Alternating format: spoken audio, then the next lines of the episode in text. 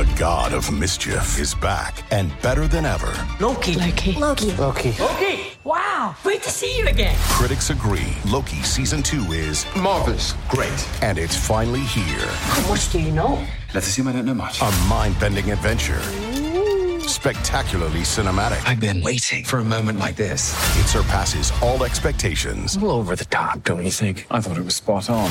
Loki season two now streaming only on Disney Plus.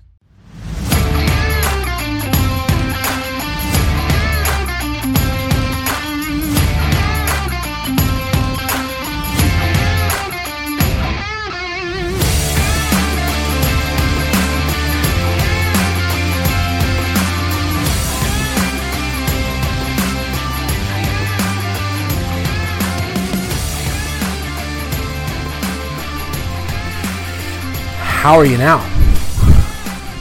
How are you now? Folks, afternoon game on Black Friday. Your Montreal Canadiens defeat the Chicago Blackhawks by a score of 3 to 2 in a shootout. Hello and welcome to episode 21 of the Bottom 6 Minutes podcast presented by Habs Eyes and the Prize. I am Matt Drake and I'm a little bit pissed off about that game or at least a couple of things that happened in that game. We'll get to it. But the Habs won you know, which they, they probably should against the Blackhawks. I think they're definitely a better team, uh, but it wasn't without a little bit of drama. So the game was just generally sloppy to get started there. It took a few minutes just for anybody to get a shot on goal. And lo and behold, the Montreal Canadiens get the first shot on goal, and it is a goal. Joel Edmundson jumps into the rush. Beautiful pass by Sean Monahan into the slot. And Edmundson just puts a nifty little tip on it to the short side, makes it 1 0 for the Habs. And that's all she wrote for period one. That was our score after 20 minutes. We go into the second period. Starts with the Habs applying some pressure, but they can't really get any good chances. Uh, the Blackhawks doing a really good job keeping things to the outside, so the quality chances were a little bit few and far between in the second period. Whereas in the first period, the Habs uh, had pretty good chances overall throughout 20 minutes. Now, a Gallagher giveaway in the defensive zone. Brendan Gallagher gives it away. Caleb Jones coming down on the back door goes far side with his shot and beats Samuel Montembeault, who had been extremely difficult to beat prior to that in this game. He was fantastic. Uh, he was really fantastic throughout the entire game. You can't blame him for that goal. 1 1 is the score. However, the Habs later on get a power play. And the power play has been absolute dog shit lately. We've talked about it on this podcast a couple of times. But it works this time. Nick Suzuki from his spot, you know, that right face-off circle at the top of the circle. He comes down a little bit lower this time. He comes into the face-off circle, fires an absolute laser through everyone. Makes it 2 to 1 for the Montreal Canadiens and that is your score at the end of two periods. The third period did not like the way the Habs played that one. They were very much apparently content to sit on that one goal lead and just try to play prevent against the Chicago Blackhawks. I would think, you know, against a team that's struggling like the Blackhawks, keep your foot on the gas, man. Just try to bury them in goals. Score nine in the third period. I don't care. You know, I'm not, I'm not necessarily worried about trying to lose games at this point and tanking. I don't think they're going to, I've brought it up many times. I don't think they're going to be in the bottom five at the end of the year. But, um, you know they they really sat on that one goal lead and uh, it ended up being costly. Now Jason Dickinson gets a headshot in on Juraj Slafkovsky, shoulder right to the chin, knocked him down. Looked like he's concussed. Not really any updates as of me recording this right now, but we'll see. I would expect probably an update this weekend. They do have three days off before their next game, but this is a bullshit hit, and the refs don't call it. And Arber Xhekaj, you know, after the whistle, uh, before the next face-off, he went over there and was trying to get something started, but I don't think Dickinson wanted any part of Xhekaj. Um, you know, you throw a hit like that and then you're not even willing to answer for it, so it shows uh, what coward that fucking idiot is. But anyways, no call. And then Monahan going down after a loose puck, nowhere near it. Uh, I think it was no, it wasn't Dickinson. It was someone else. Might have been Seth Jones. Uh, turned around and sticked him in the in the chin and they didn't call that either. So we got some game management going on from the officials. You can wonder why I said I was a little bit pissed off at the beginning of the episode there. Uh, but anyways, they do call a high stick on Kaiden Guhle. reasonably late in the third period. It was a high stick. It was only something that pissed me off because of what they missed earlier. Again, the hit on Slafkovsky, the high stick on Monahan. Uh, if you're going to ignore those and then make the call on Guhle, you know, that's absolutely patently ridiculous. It's clear game management and it's bullshit. It needs to stop. But my opinion is irrelevant when it comes to these matters. Um, they get the power play, the Blackhawks that is, and Taylor Raddysh down in front gets a tip. Montembeault makes the initial save, but the loose puck is banged in by the same Taylor Raddysh. It is two to two, and we are going to overtime. Overtime, surprisingly boring. I found the initial part like they were just having like a bit of a chess match. Like Caufield goes on with Suzuki, and the Blackhawks win the faceoff, and they're content to just sit in their own zone with it and just fart around until Caufield and Suzuki get off, which they do, and then the, the Blackhawks turn it on. They send out Kane and Toews, and they're they mm, had a couple of scoring chances, nothing too dangerous. Habs did a good job defending it, and you know, but nothing's really happening. It's it's not the the high octane back and forth action that you're used to with NHL three on threes. Then the Suzuki and Caufield get back on the ice and they go down. They're about to get an opportunity on goal, and the Blackhawks, for whatever reason, decided they were going to put five guys on the ice. You can't do that. And uh, shockingly, the refs actually called a penalty against them. This gives the Habs a full two minutes of four on three hockey, and the power play goes right back to being shit. Uh, they just can't figure it out. Um, not enough shots. I, I, felt like too many passes, not enough shots. They just, I, I, think they were tired. Suzuki and Caufield had been on for most of the overtime at that point. Um, you know, they called a timeout to keep them on the ice, but that extra 30 seconds of rest doesn't really do anything when you're that tired at the end of a game. Um, I, I, I don't know. It was just a bad power play. They didn't score, and we go to a shootout. In the shootout, ah, we get a little bit more entertainment out of that.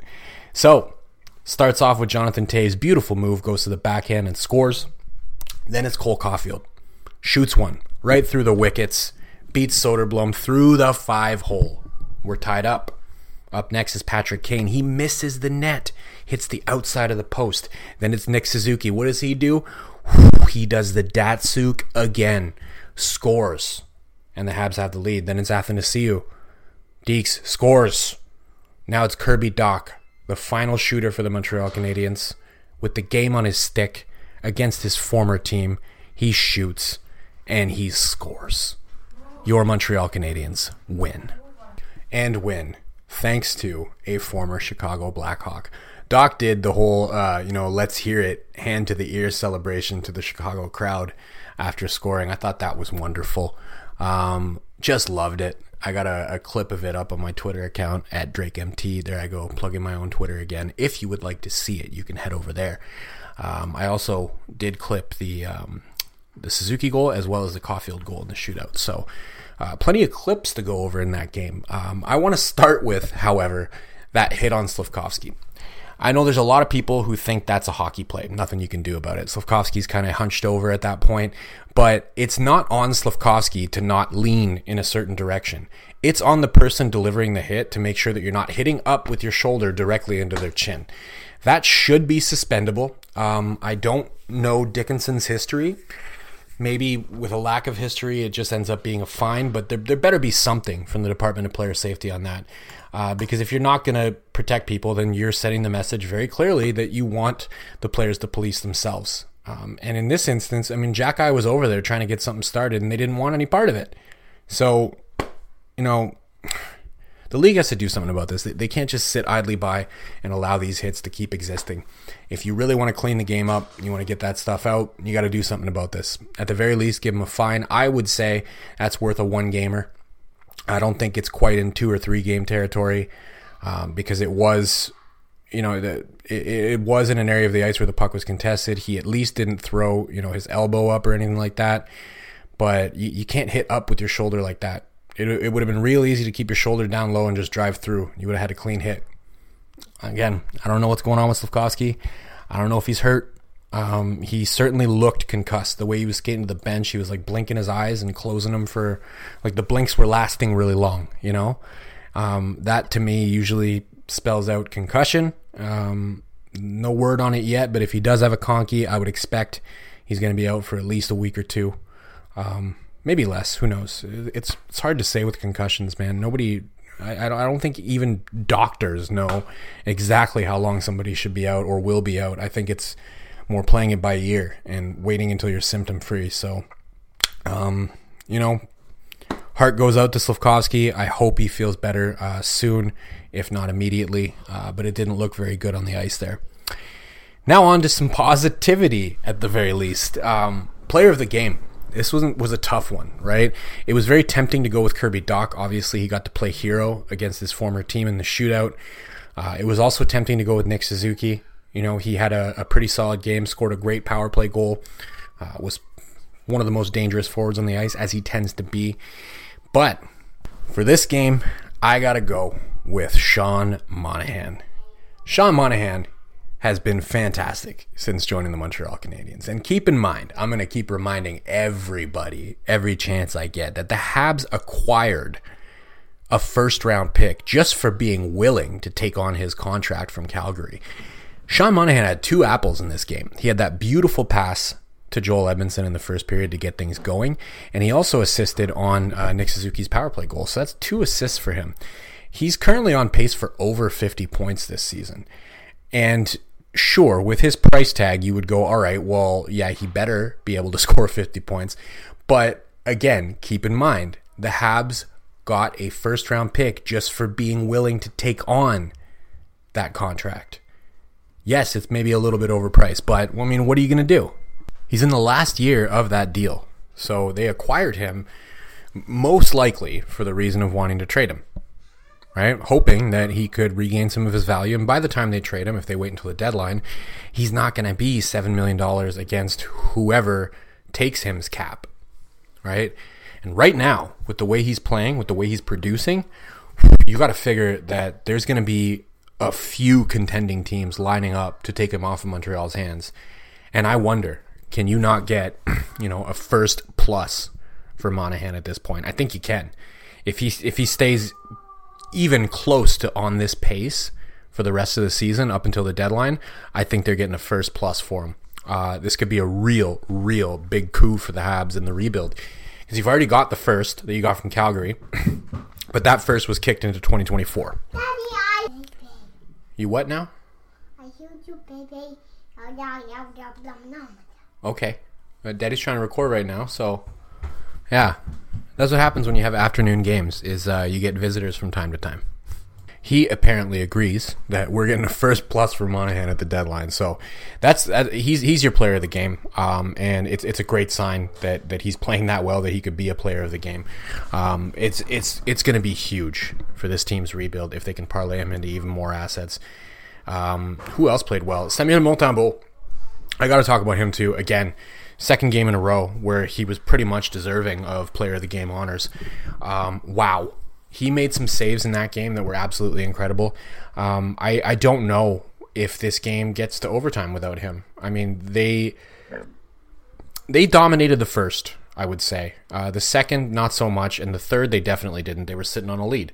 So who knows what happens? Maybe if they were behind, they would have played a little bit harder in the third. But the point being, they, they didn't need to. Samuel Montembeault was so good. Once again, he made some cross crease saves, uh, like ridiculous pad saves. He was making he was making typically hard saves look easy, a la Carey Price. Now I know I've said before, I don't necessarily think that he's capable of becoming the next starter from the Montreal Canadiens, but the way he's played so far this season, you got to wonder. Like, you know, goalies do come on a little bit later in life than most players. Right? I think in order, usually forwards are ready the earliest, then defensemen, and goalies are way behind the other two. Um, who knows? If he keeps playing like this, he might make a tough decision for them in a couple of years when it's time to make a decision on, you know, who is the starter. I don't know, but you got to wait because uh, you know there, there could be another game coming up next week where he gets shelled for nine of them, and you go, all right, well, there's the Samuel Montembeault that we're more accustomed to seeing, the the one that's hot and cold. So far this season, it's been mostly hot. Like you're, I've I've almost been sitting here every time he plays and waiting. Is this going to be the game? Is it? But it hasn't come yet, and um, I mean it's it's working for the Habs. They're they're getting some points that maybe they they wouldn't otherwise get, which you could say is maybe a bad thing for, as far as tanking is concerned. But realistically, searching for the next goaltender for this team is also something that they have to be doing. Um, whether that's somebody that they already have, or whether it's somebody they're going to be acquiring. Uh, they need to be auditioning these goaltenders as much as possible. And right now, if he's being auditioned, Samuel Montembeault is passing with flying colors. Um, but we'll see. It's it's something to monitor on an ongoing basis throughout the course of the season. Um, aside from those two, Monahan and Montembeault, uh, I mean, I really liked Suzuki and Caufield's game once again. Um, you know, those two are dangerous. Every time they hit the ice, they're dangerous. It didn't really go their way so much, other than um, Suzuki's power play goal. But if if they can just keep playing the way that they're playing, you know that every other night, it's not going to be every night, but every other night maybe every third night, they're going to blow up for three or four goals between the two of them. It's they're that good, um, and this is what they have to build around, right? What can you add to create some sustainable scoring around them so that when they blow up every other night or every third night, it's it's enough to get you into the playoffs because on those other nights where they don't blow up, you've got sustainable secondary scoring. Right now they don't seem to have that, right? If Suzuki and Caufield don't get going, like this was a game where they didn't really get going. Suzuki got the power play goal, that's it. But outside of that, they didn't have much, right? They had a goal from Joel Edmundson. that's it. What did any of the other forward lines do? I mean, Sean Monahan chipped in. Sure. Absolutely. But you need to build uh, a team up front that can score on a regular basis outside of Suzuki and Caufield. And that's the key. It's it's working towards that. The good news is they seem to be on the right path. They have a lot of draft picks. They're going to get more. Again, Monahan, I'm telling you, that, that guy's worth a first round pick from somebody. Um, there are other players as well. You, you never know who else they're going to trade. I think when the deadline comes around, we might be looking at a significant haul in this next draft. And I know I've, I've talked about this probably too many times at this point. A lot of people want to see that top five pick. I don't think they're going to get it. I know that's going to be disappointing to a lot of people, but you have to consider the amount of picks they're going to have. It's going to be a lot. And if their scouting is even close to good, they're going to get really good players in this draft. It's one of the best drafts that we've seen in a very long time. So get excited, Habs fans get excited. There's there's reason to be excited about the future of this team. They have good players now, and they're going to have more assets to add better players in the future around the good players that they have. This team's going to be competitive in a couple of years. I don't know if it's going to be two, maybe maybe three, but it, it's coming sooner than we think. I believe it. I'm gonna cut it off there. We're running over 17 minutes, and it's a Friday night. Uh, I gotta take my kid to his uh, archery lesson, so uh, we're running, yeah, over 17 minutes. So c'est une grosse soirée pour les employés de soutien. We are on Spotify, Google Play, Apple, Megaphone. I'm on Twitter at DrakeMT. Drop me a follow. I would appreciate it very much. Thank you, as always, for listening. We have a three day break coming up, but we've got some new content coming for you on the weekends as well. So stay tuned. I will have some other things. We're going to cover some CHL prospects this weekend. But until the next Habs game, the bottom six minutes will take a rest. So until then, à la prochaine.